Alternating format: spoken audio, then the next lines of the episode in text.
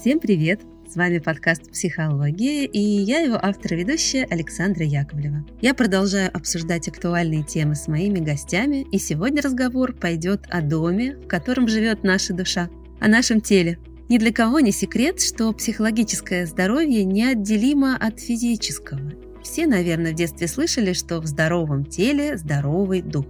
Сейчас в жизни многих из нас прибавилось сложных переживаний, которые пагубно влияют на нас.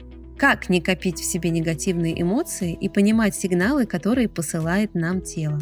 Все это я решила обсудить с Юлией Бурлаковой, сертифицированным бизнес-тренером и коучем, автором проекта «Побудильник», которая уже не раз была гостем нашего подкаста. И я очень рада, что этот выпуск выходит при поддержке сети тайского массажа и спа «Тайрай», где у каждого есть возможность побыть наедине с собой, восстановить баланс между душевным и физическим состоянием, восполнить запас внутренних ресурсов и проявить заботу о себе – она сейчас действительно многим очень нужна. Да вот мне, например. Я уже не раз была в гостях у Тайрай и получила очень-очень много теплой энергии. И действительно, мое тело отозвалось благодарностью. Ведь наши тела – хранители наших душ. Что может быть лучше регулярной и вдумчивой заботе о теле и о своем самочувствии? Ну а теперь к нашей теме Юля, привет. Привет, Саша. Очень рада тебя слышать. Сегодня мы с Юлей решили поговорить о том, как не накопить в наших телах стресс. Да, да. Вот такая не коучинговая постановка вопроса в коучинге. Такой все время, знаешь, акцент на позитивную постановку запроса. И коуч бы ответил, а что вместо того, чтобы накопить стресс в телах, чтобы вы хотели? Без частички «не». Но действительно сейчас высок риск накопить стресс именно начиная с физиологического уровня, в котором стресс как радиоактивные отходы накапливается, а потом мы лет через 20 после сегодняшнего периода, а может быть и пораньше, лет через 5, через 10, удивимся, откуда у нас все вот эти вот, казалось бы, нежданные, негаданные язвы, нейродермиты или там заболевания сердечно-сосудистой системы. Наша с вами задача этого не сделать. И вот что является противоположностью накапливания стресса в теле, это вот такой релакс, такое проветривание, такое управление стрессом именно на физиологическом уровне. И может показаться таким парадоксальным, где коучинг, а где работа с телом, но на самом деле меня очень радует, что, по сути, во все помогающие профессии сейчас приходит активно осознавание телесных реакций, работа с телом, расслабление тела. Это становится, к счастью, ну, общим таким местом психологического здоровья, что пока мы не озадачимся, не озаботимся, не, не полюбим а, свою самую базу, свой самый фундамент, а именно телесный уровень собственного существования, мы не можем пойти никуда дальше ни в какое психологическое здоровье, ни в какое там интеллектуальное здоровье, ни в какое финансовое здоровье, потому что тело это то, с чего все начинается. А почему ты решила сегодня на эту тему поговорить? Я узнала, что ты прочитала одну очень интересную книгу. Да, это блистательная работа доктора Вандер Колка. Называется книга «Тело помнит все» или вот в английском оригинале «Body keeps the score». Немножечко там другой акцент. Тело ведет подсчет каждому стрессику, каждому разочарованию, каждому напряжению. Он там очень много описывает последствий психологических травм в результате насилия над детьми, в результате домашнего насилия, в результате геополитических э, катаклизмов. Э, вот все то, что представляет собой для человеческого опыта травму, э, мгновенно детонирует, очень, очень резко отражается на физиологии человека. Это потом до нас может дойти там, через трое суток, мне что-то эмоционально депрессивно. А начинается все именно с физиологического уровня. Во-первых, э, главную реакцию на стресс задает мозг. Я уж не говорю о травме. На травму тем более. А в наших древнейших отделах мозга, в нашей лимбической системе мозга, которая эволюционно развилась гораздо раньше, чем наш неокортекс, которым мы можем анализировать ситуацию, и неокортексом убеждать себя. Ну ничего же страшного не происходит. В это время наши древнейшие отделы мозга, которые отвечают за эмоциональное реагирование и за запуск гормонального реагирования, Они раскочегарены со страшной силой. Они кричат «Опасность! Опасность!» Жизнь не будет э, такой, как прежде. Мы не были еще в этом опыте. Нам очень страшно. Давай запускай реакцию надпочечников. И за 8 миллисекунд из вот этих вот в височных долях мозга располагаемых миндалевидных телах по одному с каждой вот э, стороны. Представь себе такой огромный рубильник, который работает со сверхскоростью. И вот амигдала посылает сигнал, и надпочечники наши с тобой бедные начинают вырабатывать кортизол гормон стресса. И дальше по всем системам организма, половая, пищеварительная, там, как это отражается на сердечно-сосудистой деятельности. Вот как будто это, ну там у Вандерколка метафора пожарной сигнализации. Вот представь себе, что она вся вот включается, и со страшной силой кричит криком. Это то, как все системы тела а, приходят в движение, в работу по обеспечению нашей безопасности, даже если мы ее не осознаем. Скорее всего, мы ее сознательным а, участочком мозга действительно и не осознаем. Ну, потом удивляемся нашим болячкам. Сложность особенная наступает тогда, когда после травмы, страшного опыта, который воспринимается как прямая угроза своему существованию. А это не только жертва, которая прямо травмирована там, сексуальным насилием, физическим насилием, это еще и свидетель того, что делали жертвы. И вот в последние годы все больше научных доказательств, что когда мы присутствуем в какой-то травмированности даже других людей, мы сами травмируемся. И, конечно, человек не дурак, его кортизоловая реакция, соображает, что, о, если вот с этим сейчас делают вот это, то это могут делать и со мной. И поэтому вот опыт свидетельствования, как люди получают травму свидетеля или так называемую викарную травму, конечно, нашим существом считывается как то, что если это произошло с тем человеком, то это может произойти и со мной. И самые огромные сложности начинаются тогда, когда человек западает в опыт проживания травмы. И он застревает в этом состоянии на всю оставшуюся жизнь.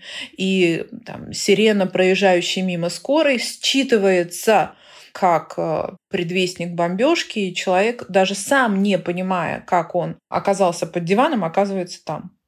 Ой, Юля, я сейчас поделюсь, если ты позволишь. Я как раз э, вот дочитала только что книгу Эдиты В. Эгер «Выбор», которая прошла Аушвиц в 17 лет, где погибли ее родители, которая немыслимое совершенно пережила, которая, оказавшись уже десятилетия спустя в Америке, слыша где-то вот этот вот звук, там вой какой-то сирены скорой помощи или полицейская машина, проезжающая мимо, обнаруживала себя, забившейся где-то там под лавку, сжатой в комок, с неудобным очень потом чувством она сталкивалась, потому что окружающие, естественно, не понимали, что происходит с этой воспитанной степенной женщиной. Ее выносило вот э, в те самые травмирующие события, которым уже десятки лет как. И после чего она занялась очень глубоко психотерапией, подружилась с Франколом, э, с Виктором. В общем, сделала очень много полезных вещей в своей жизни.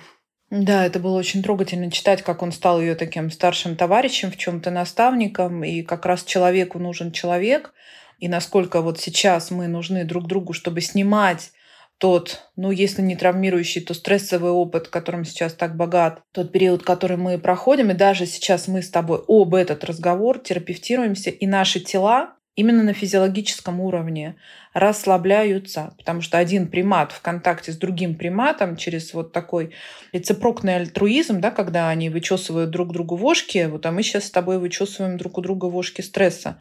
И это создает такой физиологический капитал, что действительно зоны мозга, отвечающие за тревожность, расслабляются. А, в ситуации спокойного доверительного диалога. Поэтому, если вы хотите начинать с самых базовых своих телесных систем, нейрофизиологических, вот найдите себе рецепрокного альтруиста, то есть работающего в обе стороны. Все очень хитро у нас, у приматов устроено, потому что если ты мне э, вычешешь вошку, например, эмоционального стресса, а я тебе нет, да, я тебя там как-то а, отвергну, охолоню, то ты мне потом не будешь ничего вычесывать. Ты э, как бы эмоциональная память на уровне тела, там, на уровне секундного полувзгляда, она запомнит, что вот это какой-то шимпанзе не очень симпатичный, не буду-ка я об него стресс э, снимать. Поэтому сейчас, конечно, огромная ценность, огромное чудо и важность вот в таком э, близком, теплом, душевном диалоге с э, людьми, с которыми вы можете быть в едином поле ценностей. И вот дальше весь этот физиологический уровень, у кого как. Действительно, он остается на долгие годы. Тот пример, который ты сейчас э, описала из э, книги Евы Эдди Тейгер, и он прям начинает влиять на все жизненные шаги, действия, мысли, возможности и стратегии. Помнишь, там дальше, когда ее пригласили на экскурсию, чтобы прочитать лекцию в Аушвице, он сказал, нет, меня там накроет так, что ну, я заболею, я упаду в обморок, меня там хватит инфаркт. И ей муж говорит, значит, Гитлер победил, если ты туда не можешь поехать.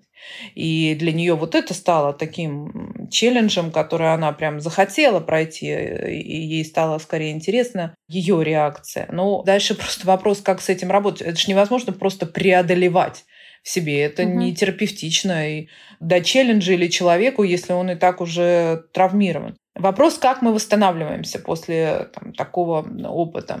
Первое, о чем я уже сказала, что нужна очень принимающая среда, очень э, заботливые специалисты, которые с абсолютным принятием относятся к э, состоянию человека. И Вандерколк на протяжении всей книги с ужасом пишет, насколько до сих пор социальная среда бездушна по отношению к людям, пережившим травму или детского насилия, или сексуального насилия, или физического насилия. Он пишет о том, что с 2001 года в Штатах э, умерло от домашнего насилия женщин вдвое больше, чем от потерях в Ираке и Афганистане и вдвое больше, чем от рака груди.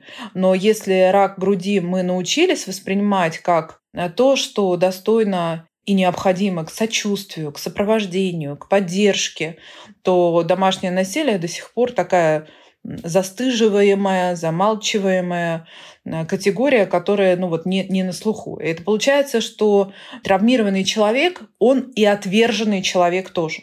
И это его ретравматизирует. И очень важно понимать о себе, и я себя на этом сейчас ловлю, и э, слушатели наши, может быть, да, что вот мои-то горькие чувства сейчас, они не очень имеют права на жизнь. Ну-ка, ну-ка, что это значит?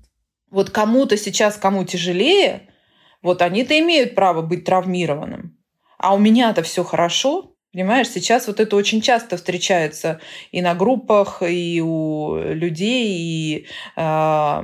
Это очень опасная история, в которую не надо ходить. Я прямо сразу, знаешь, нахмурилась и даже вот напряглась. В смысле, что моя боль – это моя боль. И да, если я вижу, что есть люди, которым нужна помощь, я, конечно же, буду им помогать, и для меня это очень ценно и важно, но обесценивать при этом свой стресс и свою боль не надо, правильно я понимаю? Это очень важно, да, правильно.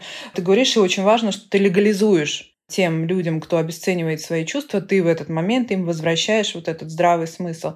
Тебе же больно в этот момент, значит, твоя правда проживания этого момента, вот она ровно в твоей травме прямо здесь и сейчас и происходит. И, пожалуйста, не, не задвигай в какую-то кладовку свои чувства. Далее Вандерколк приводит огромное количество исследований, доказательств, насколько психологическая травма и стресс является предсказателем по отношению к будущим физическим заболеваниям. Чуть ли не, вот знаешь, знак равенства можно поставить, если вы никак не работаете со своей травмой или со своим стрессом, а возможно, мы с ней не работаем, потому что нам стыдно за то, что она у нас э, есть, и это самая вообще большая сложность э, побудить людей как-то начать исцелять вот свою травму или свой стресс. И тут важно понимать, что у нас сильно повышаются риски в этот момент, если мы с этим ничего не делаем на психологическом уровне, что на физиологическом уровне мы станем болеть, мы станем угасать, и мы станем все чаще и чаще госпитализироваться. Просто важно как-то нам с вами э, всем начать это привносить в культуру, такое целостное понимание физического опыта и психологического опыта, и понимание, что они неразрывны, они абсолютно слиянны. Если человеку грустненько, это означает, что его кортизольчик сейчас напрягает его эндокринную системочку. Это не означает, что у него такая вот блажь, которая только на эмоциональном уровне его задела и пройдет. Нам скорее с вами предстоит двигаться в сторону такого восточного восприятия медицины и человека как целостного явления, проживающего э, свой опыт. И если ему эмоционально плохо, это означает, что ровно в эту минуту его тело несет непомерную нагрузку. Угу. Поэтому задача с любого конца, будь то с физического или с психологического, начинать систему личного восстановления. это самая оптимистичная часть этой книги про то, что способов исцеляться огромное количество. И мне очень симпатично было встречать на каждой странице, знаешь, такие доказательства того, что это и традиционные такие явления, как йога и дыхательные практики, которые научно доказаны. Представляешь, медитация в течение полугода определенная на любящую доброту сокращает размер миндалевидного тела в мозгу центр, отвечающий за тревогу. Вот ты можешь себе представить? Вот она была раскочегаренная, огромная у тревожного пострадавшего человека, который